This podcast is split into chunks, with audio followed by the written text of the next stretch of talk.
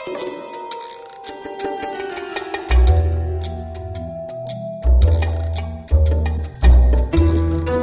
and welcome back to Dissecting Dexter. I'm your host, Gareth Watkins, broadcasting today from the heart of North Yorkshire. Welcome. Today we're looking at season 1, episode 9 of Dexter Father Knows Best.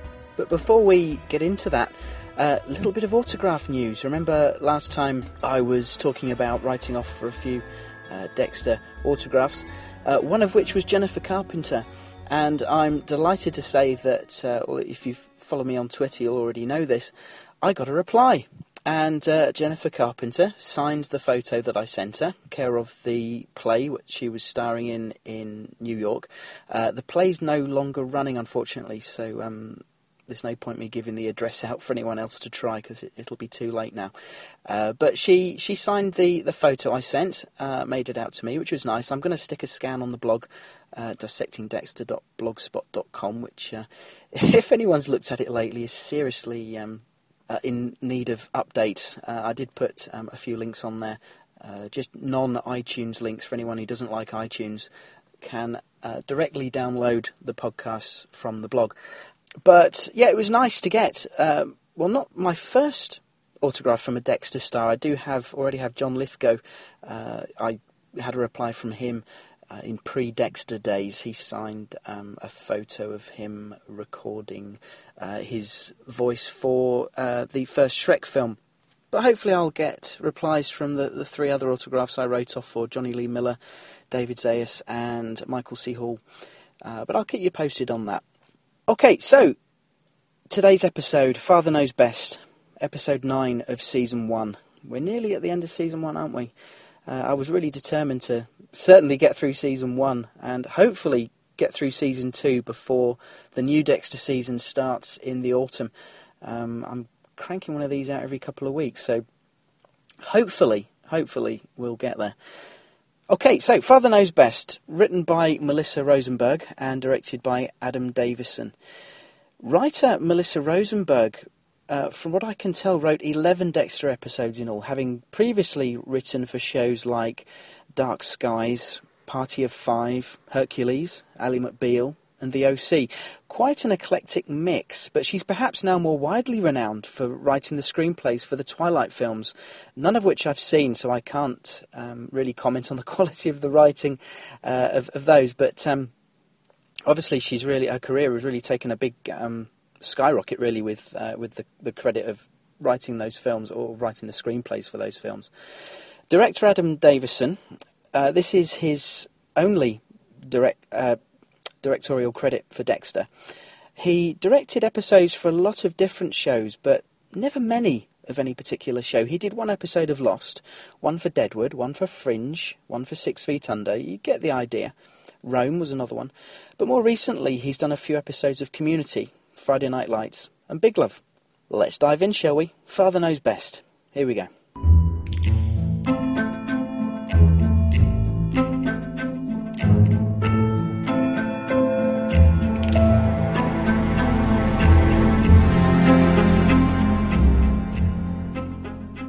Steady, girls. Dex is in the shower, but luckily, the only hose on display is the shower hose. Rita comes in, and there's some playful music, kind of sitcom style. They fumble over the soap and get tangled in the shower hose. Cody knocks at the door, needing a wee. Oh, just hilarious. oh, I won't knock it. It's a lighter moment, and deliberately so to illustrate the change in the relationship with Rita. I guess the consummation last episode has ushered in this change with Dexter staying over, uh, he and Rita being more comfortable with each other, or at least Rita more comfortable with Dexter. Sharing a shower certainly wasn't on the agenda a week ago, let's just say that. I like the shell shocked look on his face when Dexter finally escapes to the bedroom. Is maintaining his cover worth this? And what was interesting also in that scene, um, we see a scar on Dexter's side, um, which was featured quite prominently in the scene, and uh, well, well, we'll revisit that.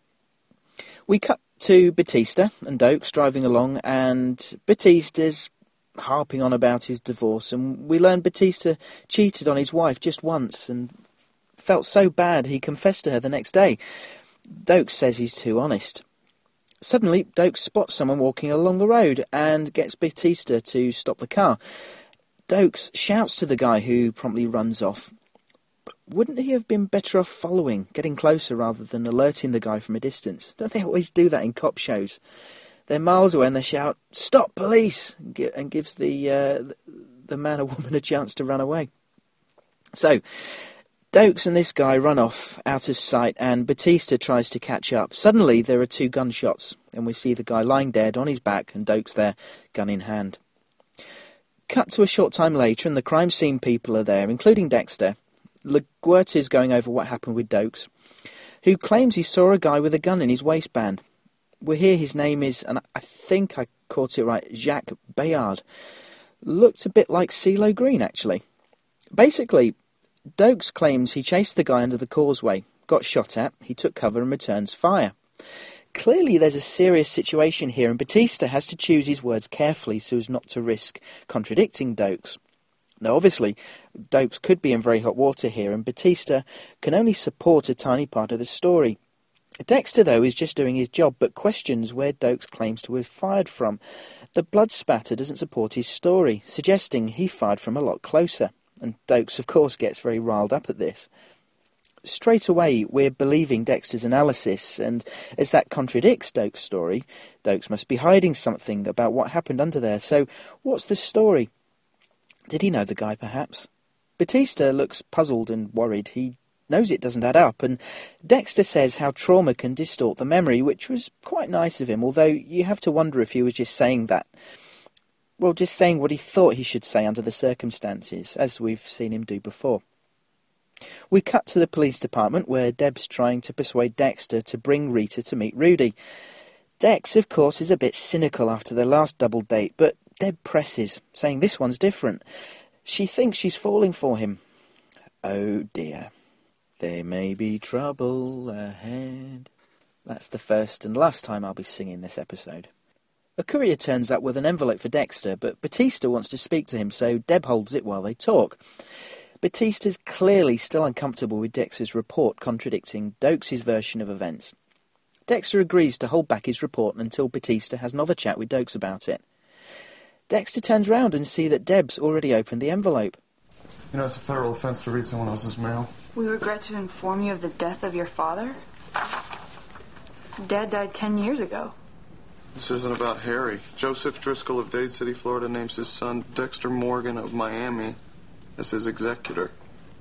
It's a will. Well, he can't be your biological father. Dad said he died before you came to live with us. He wouldn't make a mistake like that.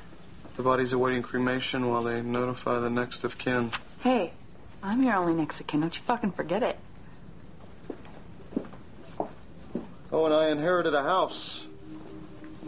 I know the truth. Because Harry always told me the truth. He had to.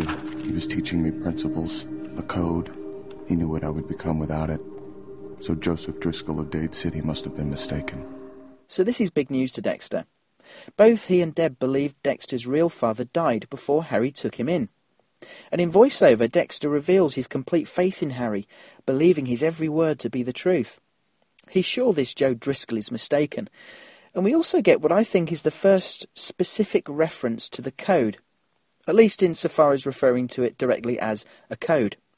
The guidelines Harry set out for Dexter to to help him focus and channel his dark needs, and also to help him blend in and stay undiscovered and out of jail. We go to a flashback, and Harry is presenting young Dexter with his new birth certificate, the adoption now official. Dexter is now officially Dexter Morgan, the question comes up about what happened to Dexter's real parents, and Harry's evasive. When pressed, he just says they died in a tragic accident.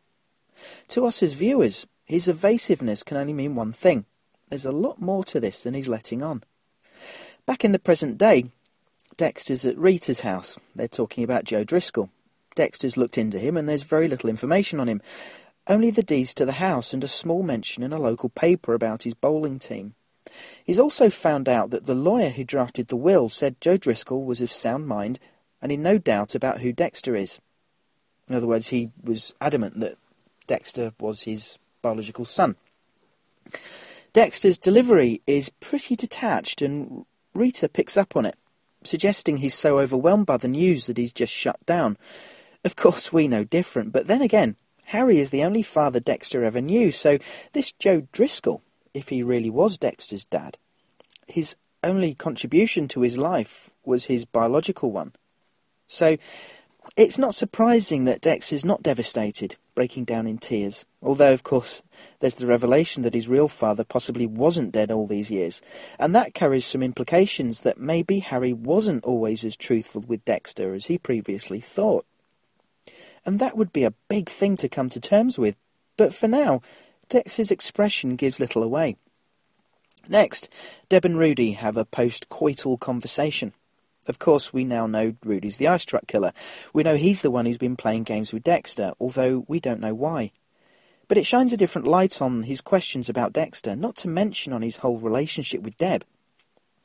Deb tells him about this man dying and talks about how he was apparently Dexter's biological father, although she says it's a big mistake.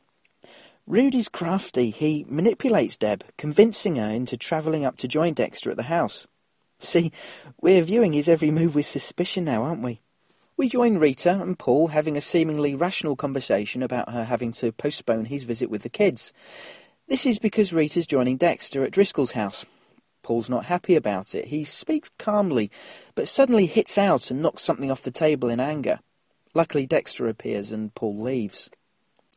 It's tricky. I mean, I'm not a fan of Paul in the slightest, but as a father, and he does seem to genuinely want to spend time with the kids, but as a father, you can understand him being disappointed at having his visit cancelled. And especially so when the reason is because your wife's, okay, estranged wife, but because of her new boyfriend. I think he's got reason to feel a little aggrieved. Although, let's face it, he pretty much gave up his actual rights when he raped and beat up his wife. Yeah, screw him. You can argue that he's lucky to have any kind of visitation given what horrible things he did. Rita and Dexter arrive at Driscoll's house, and immediately an old woman hobbles out of the house opposite. She says he was only sixty, too young for a heart attack. Now, did you think the same as me here, smelling a rat? I mean, 60 certainly isn't too young for a heart attack, but the fact that the writers put that in there, it makes you wonder if we're to suspect that the death might not have been entirely natural. Back at the police department, Batista talks to Doakes. Hey, James. Hey, man. IA is pressing me on my report of the shooting. It's just one thing that I can't get clear on. It's pretty clear from where I was standing. Yeah. Except, could have sworn that I heard your 9mm go off before the 38. Now, there's lots of reasons it could have gone down that way. If Bayard even just aimed at you, it's still a righteous shoot. Except he shot first when I came around the corner. Yeah, well, maybe you're confused about that too, because the blood spatter report says it couldn't have gone down that way. You saying I'm a liar? No, I'm saying that maybe you're not remembering right. This may come as a fucking shock to you, Angel. But you're not the only honest cop in Miami. Look, I just want to know why a man is dead. You want to come at me, you come at me straight.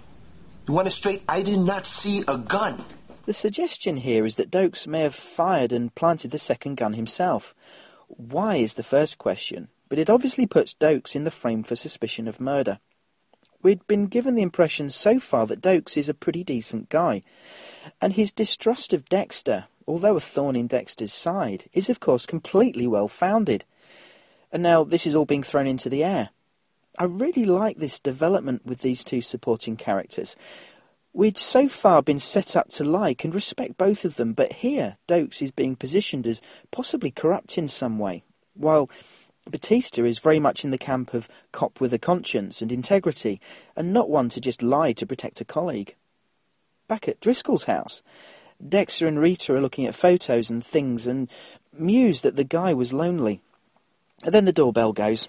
Dexter opens the door to reveal Rudy standing there.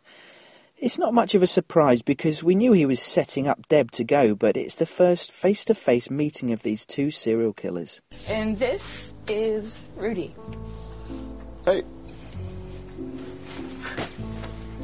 I waited a long time to meet you. You must be Rita.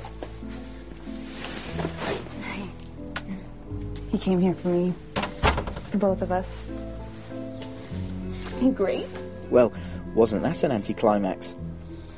But maybe appropriate.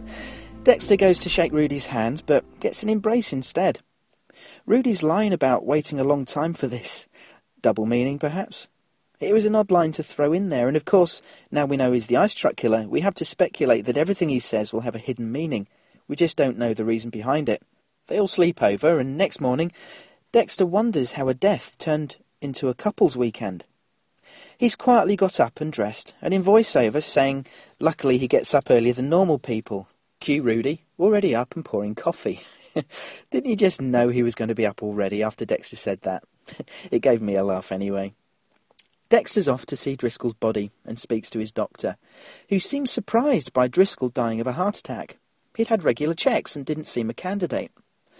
The body is revealed and Dexter takes a close look with typical detachment. He notices a spiderweb tattoo on an elbow and observes it looks like a prison tattoo. The doctor suggests Driscoll was a good man. The conversation turns professional as Dexter questions the evidence of the heart attack and the doc gets a little defensive. But as Dexter looks at the tattoo, he seems to have a memory return to him. A brief flashback shows him as a very young boy, sitting in a car being driven by a man with the exact same tattoo on his elbow. Cutting back quickly to present day, and Dexter looks a little alarmed. But he gets rid of the doctor and sets about taking a blood sample. He then rings our good friend Vince Masuka and asks him to do a DNA comparison and tox screen of two blood samples he's going to send him. Evidently, Dexter doesn't buy the heart attack being from natural causes. It's interesting how Dexter immediately suspects foul play.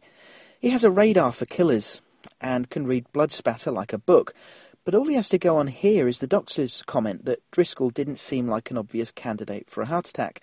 But when he takes a second blood sample from his own arm, we see that understandably he wants to be sure if they're related.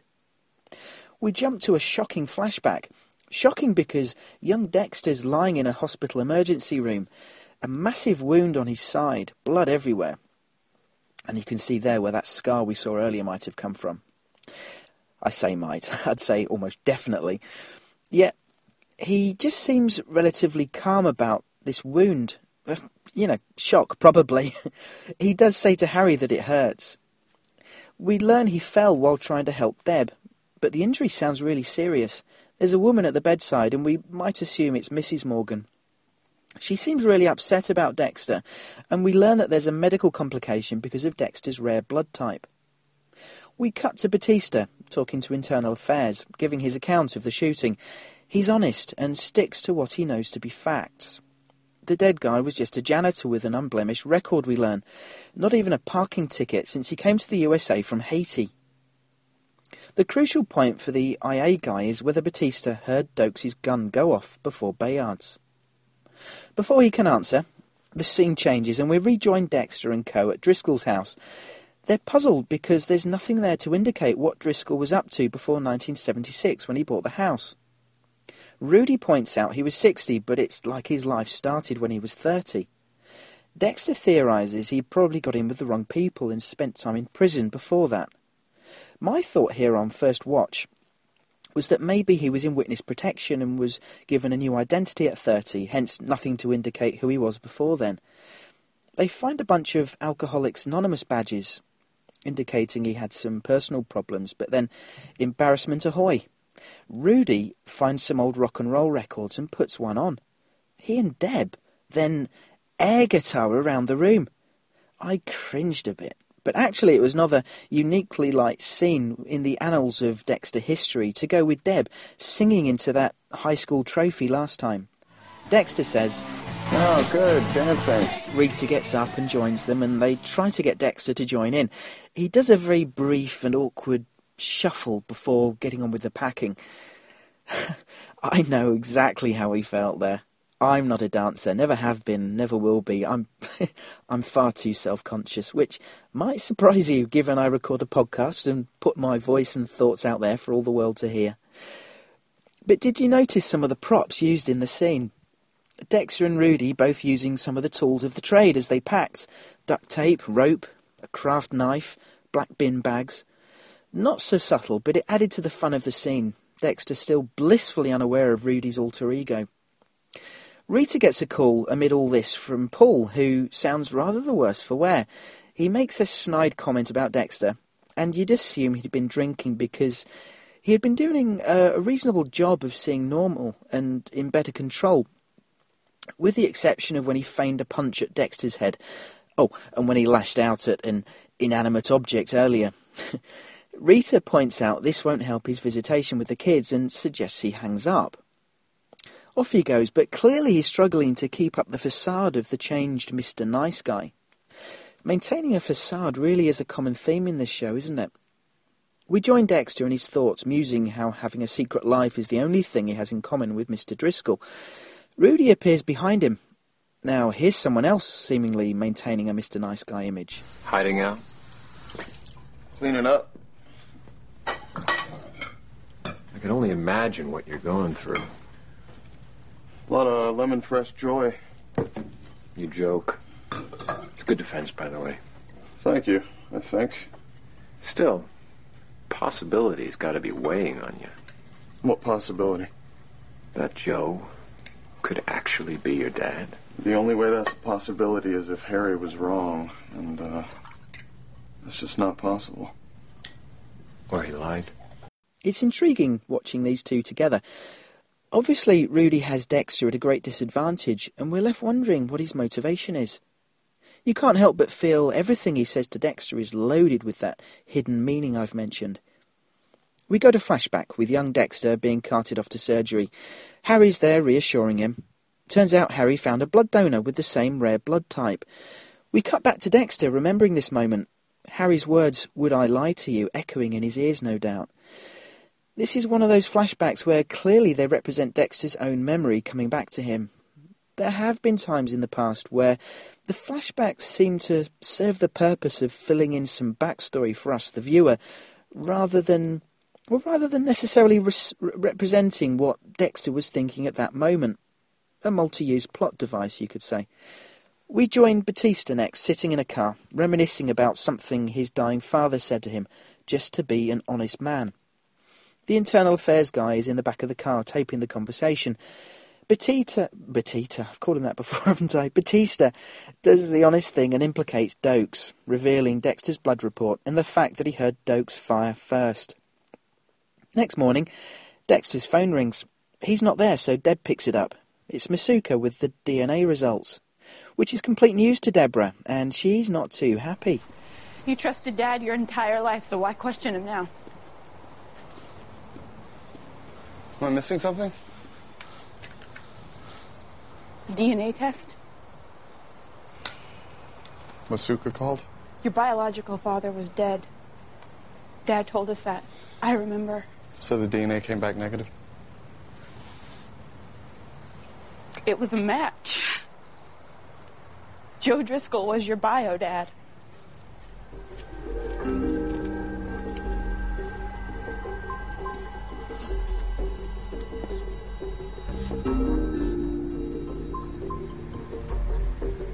Interesting.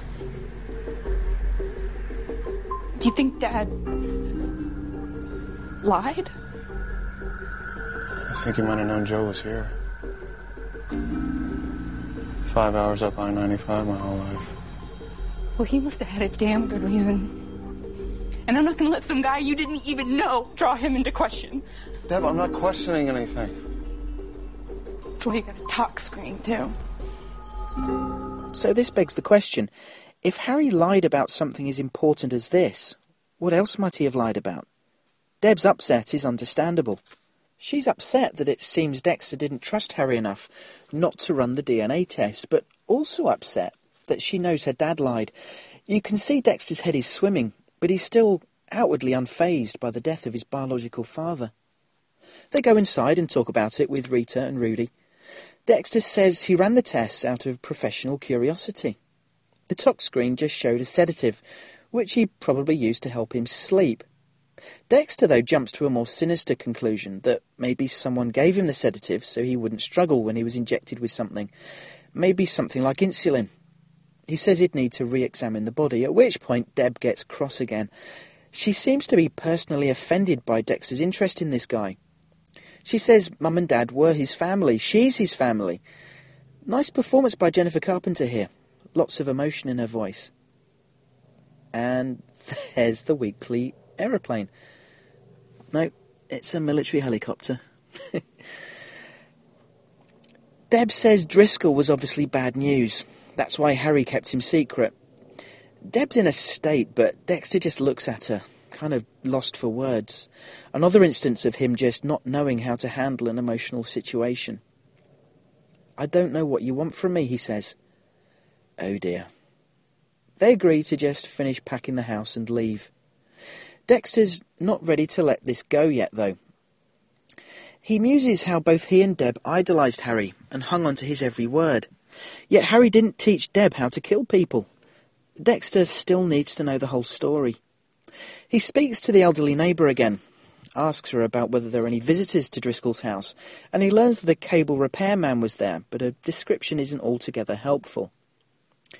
Cut to the, to the police department. LaGuerta talks to Doakes. Bayard wasn't the dead guy's real name, and it turns out he used to be in the Haitian military. She says she knows that Doakes took part in a special op in Haiti when he was in the army. Doakes just keeps quiet. LaGuerta and Doakes have a history, remember. They used to be partners, so they know each other well. She mentions terrible things that went on in Haiti with the death squads, and it prompts Doakes to talk. They made mothers carry the heads of their dead sons, forced fathers to rape their daughters. They tied cinder blocks around people's necks and drowned them and put mutilated bodies in trees and killed anybody who tried to take them down. This man, Jacques Bayard, if he did those things, he deserved a lot worse than he got.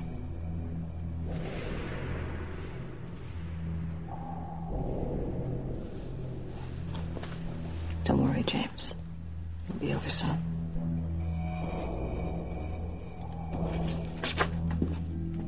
I know it will. That's awful. But I like LaGuerta supporting him there.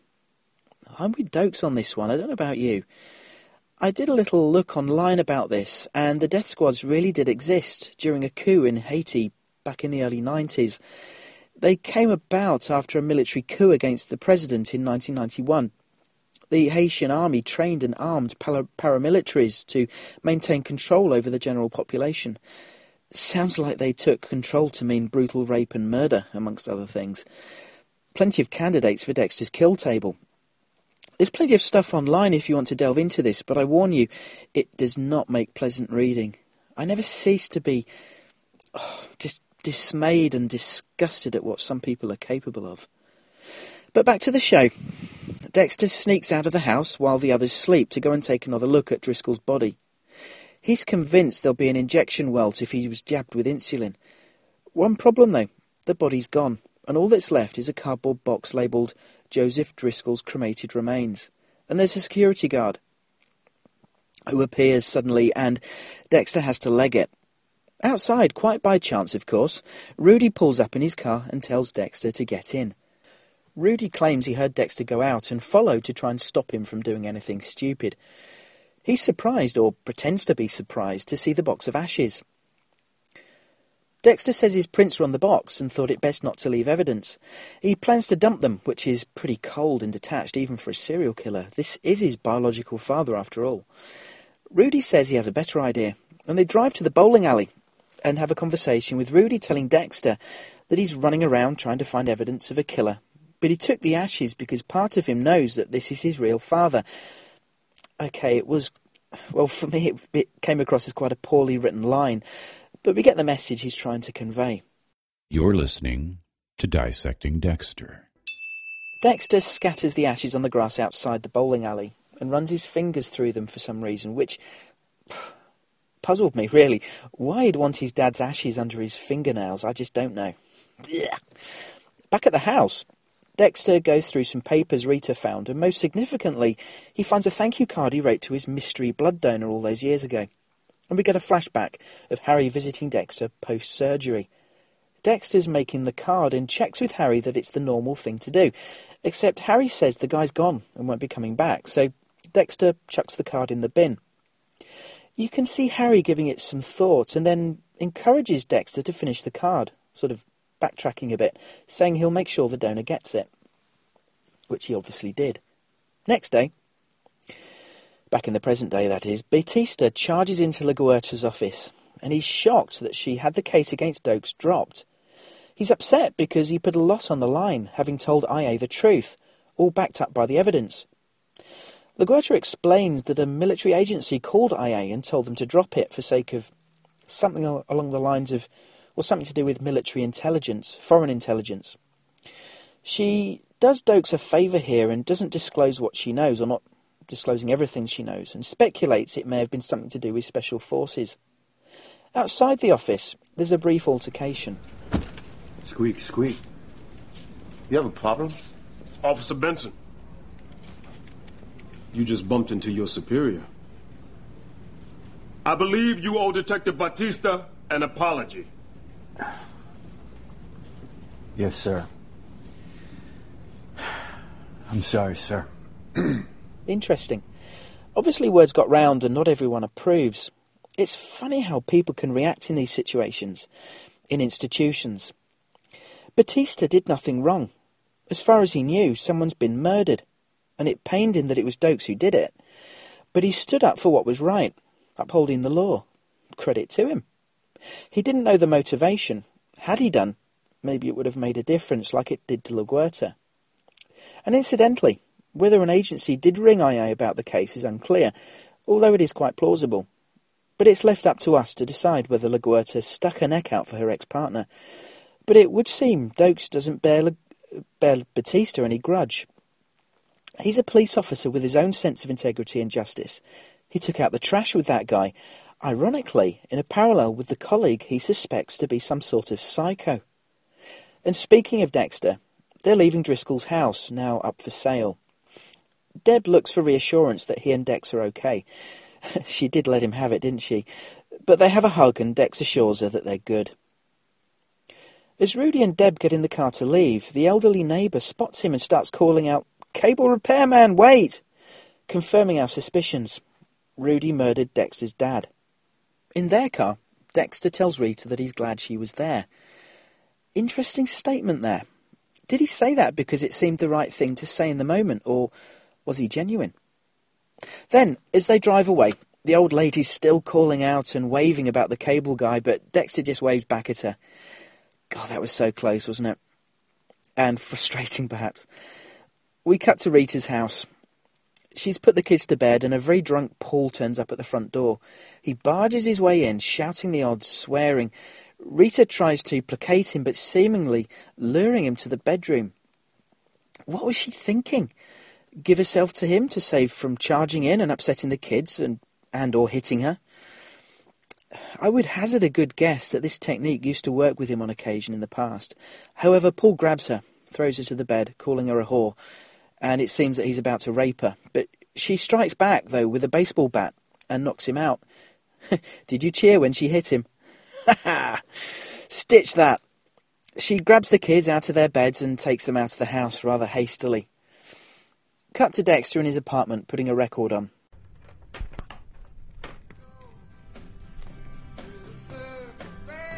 One of Driscoll's records. It's Creedence Clearwater Revival's Have You Ever Seen the Rain? He looks at the card he made, unknowingly at the time, made for his dad.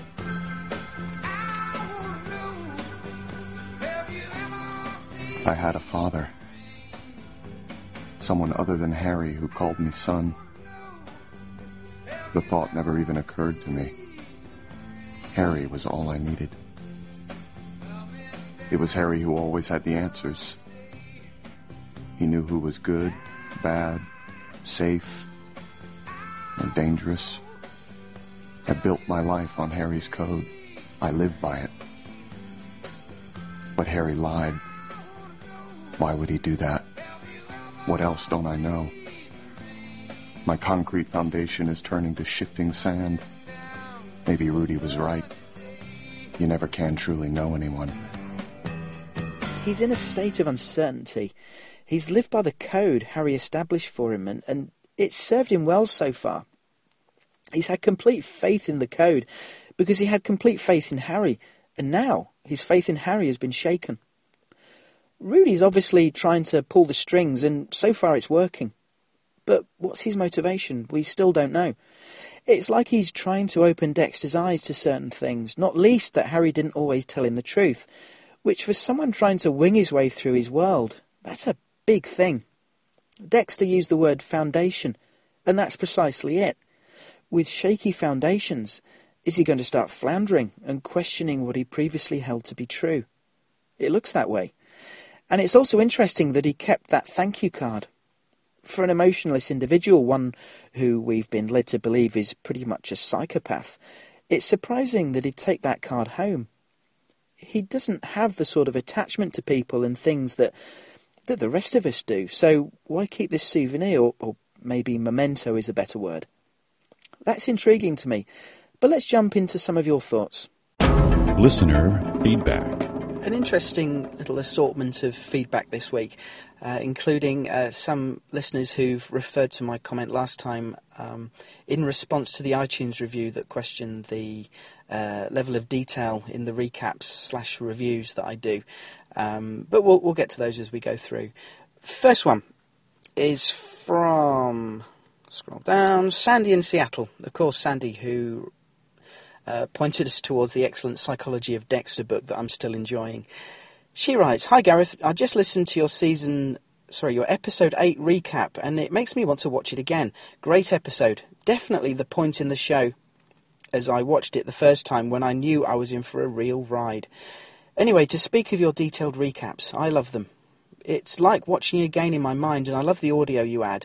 But like you said, maybe it's because I haven't just watched before I listen, since I've already watched the series twice. Though I am tempted to pick out a few episodes here and there. My husband and I feel a little void now that we're finished. It was his first time round. It's always that way after we get caught up with a great show and have to wait for the new season. We actually bought a ham steak and some eggs for all and all for this weekend's breakfast since that opening sequence always makes us hungry for that. Have you got your blood oranges, Sandy? Uh, she goes on, and it's just a little reminder of Dexter. Glad you're enjoying the book. It definitely adds some new perspectives as you rewatch. It also makes you realise how brilliant the writers are. Maybe I'll try to watch episode 9 before your next podcast so I can contribute that way. One little thing though, something that I noticed in season 1 that they don't do as much in later seasons, is have Dexter look into the camera at the audience. There's a moment in season 4. Oh, spoiler alert. I'll dodge that bit. Hang on a second, let me see how far that goes. Uh, but I remember multiple times he does it in season one. well, that was a close one, wasn't it? this is a spoiler free podcast after all. Sandy goes on, It's so playful. I love it. What's your interpretation of having the character do that? I like to think that Dexter sees the audience as a confidant. He loves to confess his true character, whether it's to whether it's to a victim just before he kills them, to Rita in a way that she's able to laugh off. Uh, oh, and another reference to a later season. But I think it's a little wink that the audience at the audience that that not only knows the true Dexter but accepts him, roots for him, and he needs that. Sorry, I wasn't reading that very well. On a side note, I look forward to seeing Michael C. Hall in two movies this year: Peep World and East Fifth Bliss. Hope they're good. Thanks, Sandy. Um, I wasn't aware Michael was in two forthcoming films. I'll have to look into those and check them out when whenever they're released. Your the big question coming out of your email there is Dexter winking, well, not winking, sort of metaphorically speaking, uh, nodding towards the audience. Now he, he obviously he's addressing us, isn't he, when when he does his voiceovers, and I think his little glances to camera now and again, uh, which, as you rightly point out, were more in the early early days, uh, and and that's certainly not a spoiler to to say that much. Um, he's. I think you're right. I think we're kind of his his confidants, his um, almost travelling along this journey with him, in a way. And uh, I, I, like it. It's kind of breaking that fourth wall, in in a way. Um, and and yeah, I enjoy it too. that moment when uh, he the penny drops with him and he realises Neil Perry isn't the ice truck killer, and that little smile spreads across his face and he looks at us. That was that was just that was peachy, wasn't it? Fantastic. So thanks again, Sandy. Next email. Barbara in New York has written in again, and she says, Hi Gareth, I imagine you've covered this in your synopsis, but I must say how horrified I was when Dexter opened the door and Rudy, the ice truck killer, was standing there smiling. What a chilling moment that was, and still is. I confess to not realising during my first viewing of this episode back in the day that Rudy had killed Dexter's father, setting the whole scenario into motion, and he obviously was about to give the elderly neighbour, a witness, the same diabetic insulin shot. And was I mistaken in thinking, when Rudy picked up the scissors earlier in the bedroom with Deb, that he was about to kill her? Either way, she's in trouble. Run, Deb, run!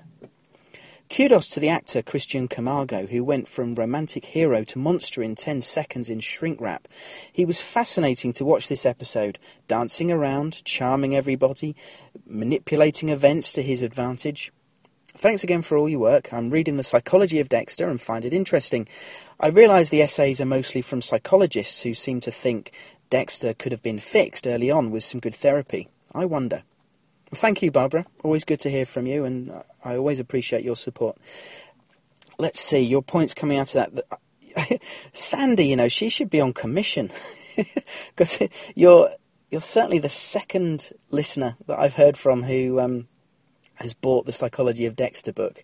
Uh, our friend Matt Cook, who has appeared on the show before, he's bought it, and I understand he was going to be wading into it. I've not heard back from him actually. Matt, if you're out there, mate, uh, let me know how you're getting on with that book, and uh, maybe send in a few thoughts. I know we speculated about maybe doing a special podcast about the book, and uh, who knows, maybe we'll still do that. Uh, back to Barbara's email. You give credit to Christian Camargo. Yeah, his performance has been good. Um, it was quite chilling to see him quite naturally slipping into that mode of doing his air guitar and dancing around with Deb and frolicking about and having fun. And he's obviously been able to do some pretty convincing um, with Deb because he's he's really. Um, I mean, if he was faking that, uh, I don't know. um, oh, I'm on thin ice now, aren't I? um, backpedaling. Uh, you hadn't realised that on first viewing that Rudy had killed Dexter's father. Obviously, when um, well, not so obviously, but when I watched it first time around, I can't remember. I mean, this is a few years ago. I can't remember whether the penny dropped for me. I I think it did, uh, and certainly when we saw. Uh, we saw Rudy uh, going into the old lady's house at the end. Clearly, he was tying up that loose end. Um, he couldn't let that one go and risk um, maybe Dexter going back to the house and having another encounter with her and um, learning more about this cable guy's identity. Uh, but quite clearly, then uh, that sort of cemented if there was any doubt before. Um, obviously, he was he was involved with that, and actually, it's coming back to me now. When um, when the old lady gave the description of the dark-haired guy, uh, the cable man being dark-haired, um, I think then I thought, I wonder. Right, so thanks for your email, Barbara. Harry can't save you now but you could email the podcast. DissectingDexter at gmail.com. Next email is from Thomas in Poland, who's emailed in again. Um, and actually, he provides a, a, a, little reminder of a mistake I made in the last podcast uh, in response to his email when he was talking about whether Dexter had actually slept with a woman before. Um, and I sort of said, well, I, I don't think that was very clear that Dexter was just saying when he was with a woman, and, and it was kind of ambiguous as to whether he'd slept with a woman before. Um, and stupid me, when I played it, when I played the podcast back, I'd played the clip in my review. I'd played the actual quote where Dexter says, "Whenever I sleep, whenever I've slept with a woman before," or words to that effect. And it was quite clear he had slept with a woman before, um, and uh, just well, what can I say? Uh, when I recorded the feedback section, that minor detail just kind of completely went from me. Apologies, Thomas, you were quite right. So, Thomas's email this time. He says, Hi, in comparison to the previous episode, this one was a little bit worse, but still generally decent. A few points. One, the main plot with Dexter's father was quite fine. Some interesting flashbacks here. Two, I also enjoyed the investigation about Bayard. Not sure about that name. I think he means whether he heard it correctly, and uh, yeah, I think that's right. Uh, he goes on, and Batista's behaviour. It makes you really like him. A positive surprise in the end when Doakes appreciated Angel's honesty. Three, the old woman was loudly talking to Dexter when he was leaving, and he just ignored that. How could he not hear what she was saying? And if he paid attention, it would be almost obvious to him that Rudy killed Driscoll. Really disappointing scene. They should have just cut it out. 4. Interesting scene in the end when Angry Paul came. Rita played that in a clever way. I can't wait for the next podcast. Thanks, Tom. Good to hear from you again. In response to your points, Batista came out of the episode really well. Uh, and I, I, give him lots of props for his honesty and maintaining his integrity. Great stuff. And I also give a lot of credit to Doakes. Uh, the character that he was, the character that he killed, clearly did some unspeakable things in his past. And uh, I mean, if we root for Dexter, then we've got to condone what Doakes did, right? Uh, the scene with the old woman shouting out to Dexter it was kind of cliched and uh, well cliched of TV shows where our character very nearly discovers something major, but they kind of drag it out um, to um, drag out that discovery a little bit further into the season. And the discovery is surely still to come, but well, it was only episode nine, wasn't it? They're going to string it out a bit longer. The scene at the end was was interesting when Paul showed that really he hasn't changed and he's just been he's just had the facade, isn't he, that um, we're familiar with from other characters, or one in particular. But Rita p- did play that in a clever way. I don't think she was quite expecting Paul to try and rape her, but she uh, she obviously got out of the situation um, in a very positive and uh, assertive way, and uh, well done. Next email. Uh, just a quickie from our friend Ken in Australia says, Hi Gareth, just to let you know I'm still listening. Maybe I should watch season one again. It sounds interesting. Keep up the good work. Don't worry, spring will be there soon. Thanks, Ken. Glad you're still there. Uh, season one. Yeah, it is rather interesting, isn't it? And uh, there's hardly a misstep so far this season. I think it's fair to say it's um, it's been almost solidly good stuff. Matthew Battles has emailed in and says, "Hey Gareth, okay, I'm looking through Shrink Wrap, and her first conversation with Matthews where he tells her that the DA took him out to dinner to celebrate, LaGuerta does indeed call him a son of a bitch. And uh, so, yeah, uh, it's in response to last week where I asked if anyone who speaks Spanish can translate what LaGuerta muttered under her breath.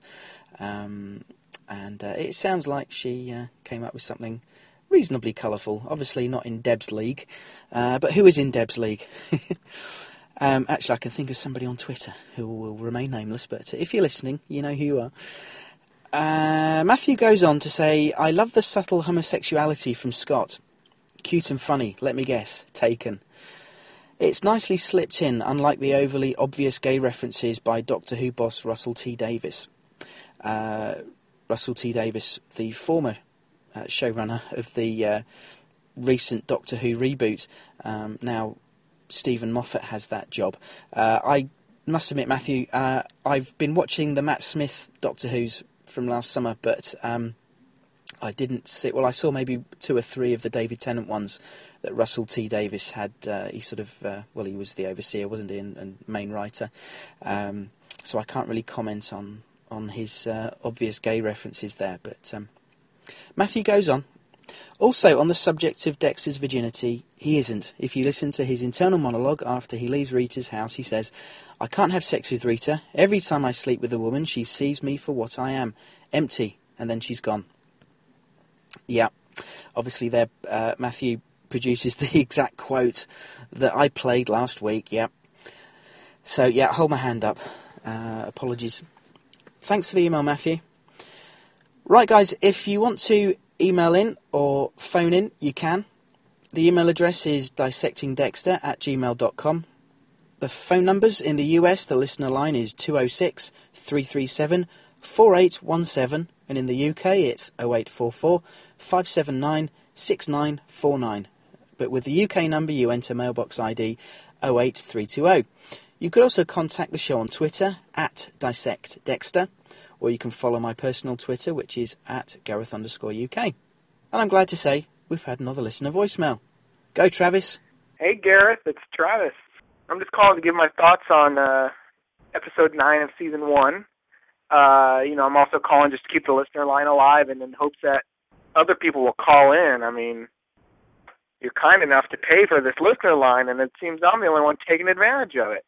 Come on, people, don't be shy so I think that uh, episode nine, uh, Father Knows Best. I think it's a really underrated episode. I mean, I'm just an unashamed uh, season one lover, so I love everything in season one. But talking to some people, a lot of people uh, don't care for this episode very much. I don't know, perhaps it's lack of focus on it doesn't really focus on Dexter being a killer or something. I don't know, but I think it's really I think it's a really good episode.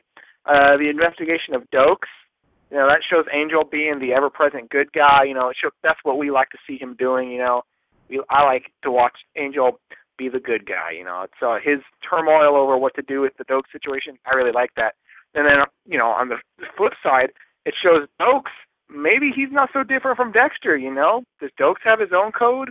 what's you know what's the deal with that? I think that's really interesting. You know, perhaps in another in another world, Doakes and Dexter could have been friends, could have been colleagues in some capacity. Uh, I like that uh, this episode was the first chance that uh, Rudy had to bond with Dexter, and I think it's great that uh, we knew so- for the first time in the series. I think we know something Dexter, or for that matter, nobody else knows. So it's great to see how the dynamic plays when we get to see Rudy with Dexter and we know like, oh, I know what Rudy's trying to do or we don't know what he's trying to do, but you know, I'm we know something Dexter doesn't know and that's an interesting position to be in as an audience for the first time. Uh I think that the impromptu dance party was really funny. Uh, that's just such a memorable scene, them all dancing slow ride and and Deb getting on to it as she does. Man, she just wears her heart on her sleeve, you know. I really like that girl. Uh, I think it's interesting to note how Dexter and Rudy are both doing what they're doing during the dance scene. I mean, Dexter is stuffing things into plastic garbage bags and he's using duct tape to wrap things up, you know, a lot like his killing method. Whereas Rudy, you see him tying up a box with like a neat little bow, just like he did with uh, you know, the the dead girls and whatnot. I think, you know, it's really clever. That's something that I really dig about the show. They throw stuff like that in, you know. Some you know, something that would be good for us to catch on a rewatch or something.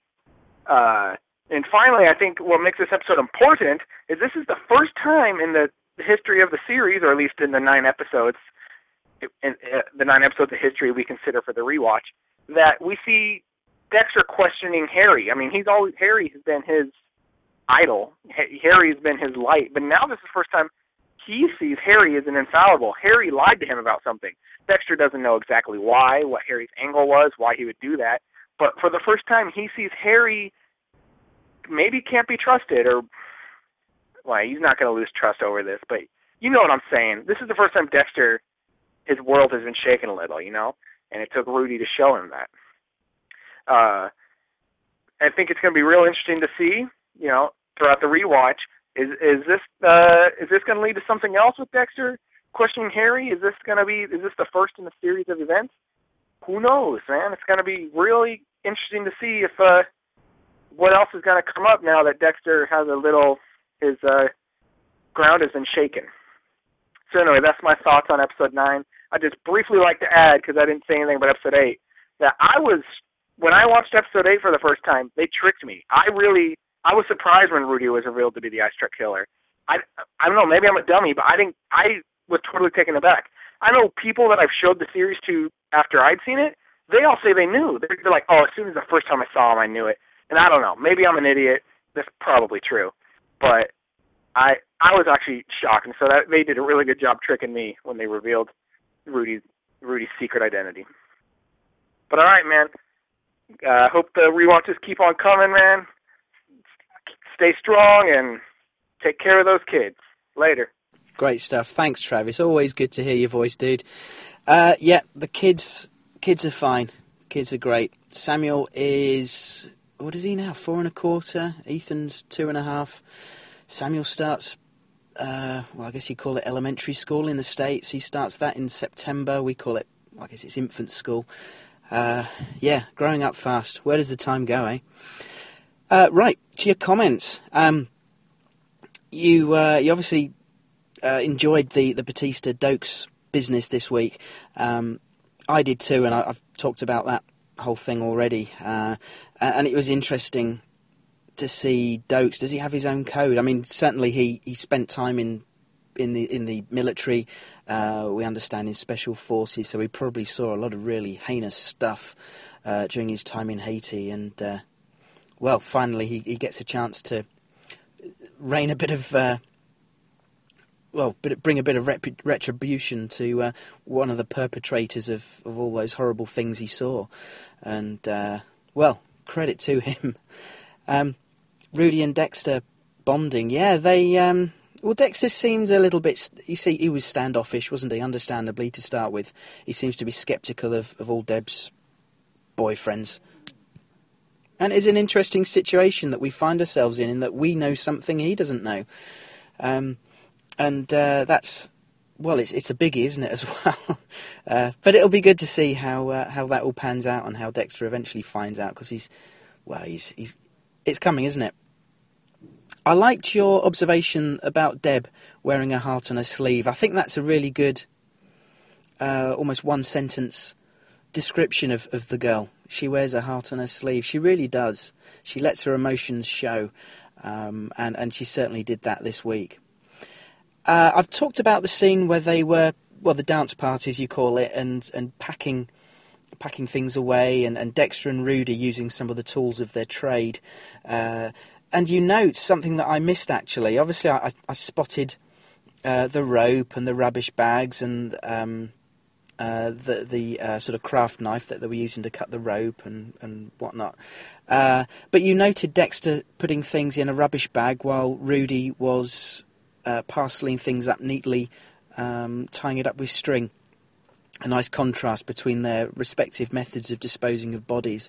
Uh, that that particular detail uh, I'd overlooked when, when I watched it, and I, am glad you spotted it because that really adds something else to the scene. And um, it really does emphasise the the benefit that we get from rewatching some of these old episodes. Uh, you were surprised at Rudy being revealed as the ice truck killer. I must admit, on first watch, so was I. Um, and on second watch, you think, how did we not? how were we surprised? Yeah, and your, your last point there, Travis, question, the first questioning of Harry, suddenly a seed of doubt is in Dexter's mind. Harry had been put up there on that pedestal by Deb and Dexter, uh, and both of them suddenly have this doubt about Harry's.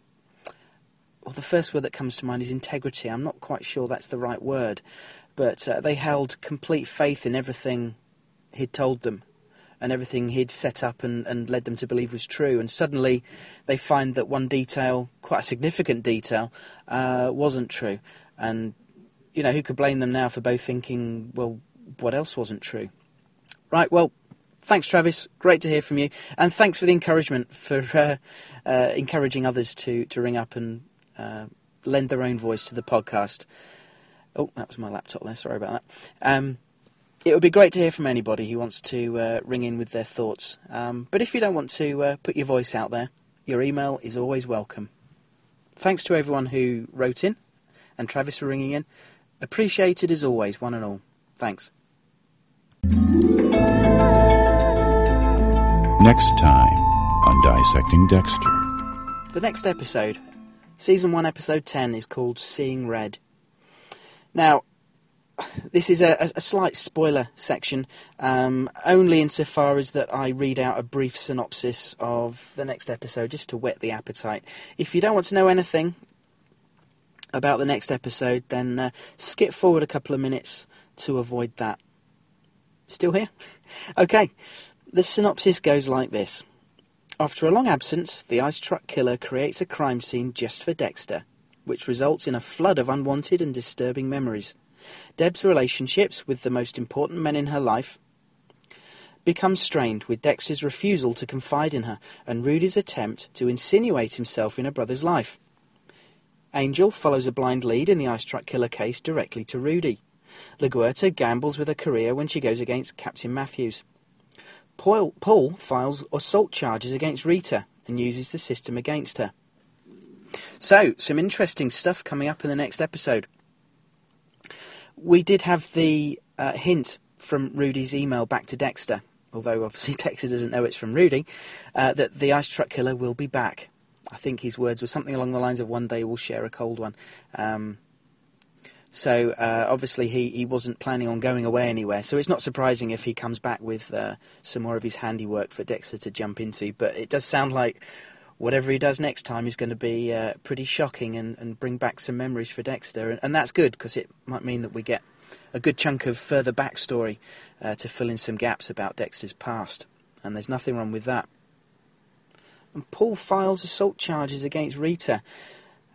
Obviously, he's going to have a bruise to show, uh, whereas Rita, it's going to be her word, her word against Paul's as to uh, uh, about the attempted rape. Um, so, uh, well, she could be in some bother there. I mean, it obviously adds to. Uh, it, it, further cements Paul as being a total prick, as if we uh, needed any further encouragement to think that. Um, but let's just hope Dexter can do something about that and save the day.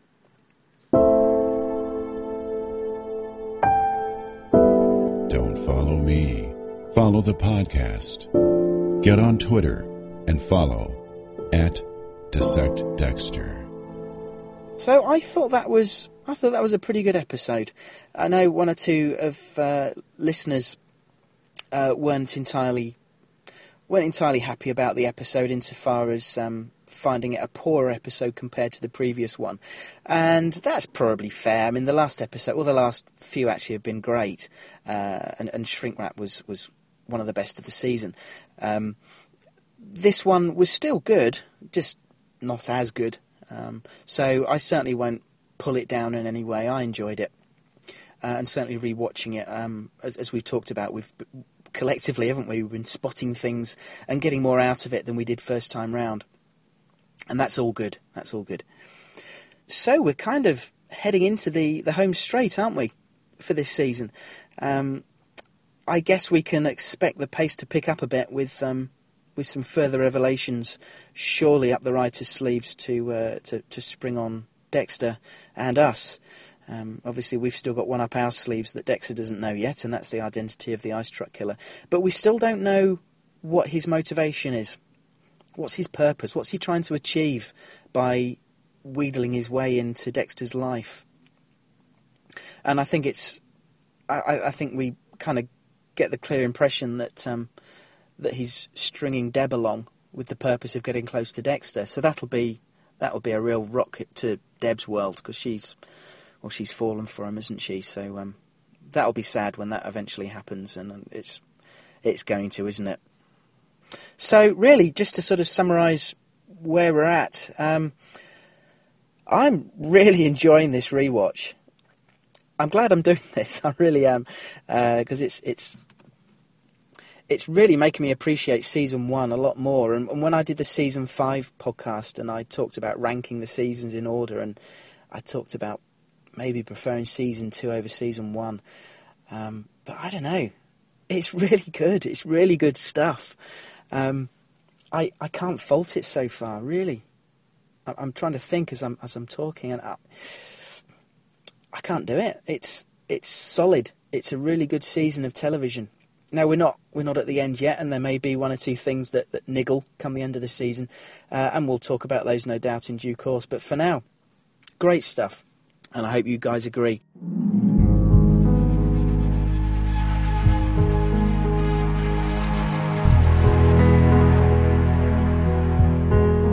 So that's it for this time. Um, I, I, guess this podcast is going to come in as about an hour again, uh, and it seems from the feedback that uh, this doesn't seem to bother anyone, so uh, I shan't um, talk about. Well, I shan't bemoan the fact that, that I'm recording uh, over an hour. So um, I hope you guys are enjoying, and uh, obviously your feedback, as always, is is very welcome. Uh, I've given the listener lines out. Dissectingdexter at gmail.com if you want to drop me a line, or, or a Twitter if you like, a tweet uh, at Gareth underscore UK, or the uh, podcast Twitter is at DissectDexter. Right, join me again in a couple of weeks, probably, uh, when we'll be looking at episode 10, Seeing Red. Until then, take care, guys, and we'll be dissecting some more Dexter very soon. Cheers.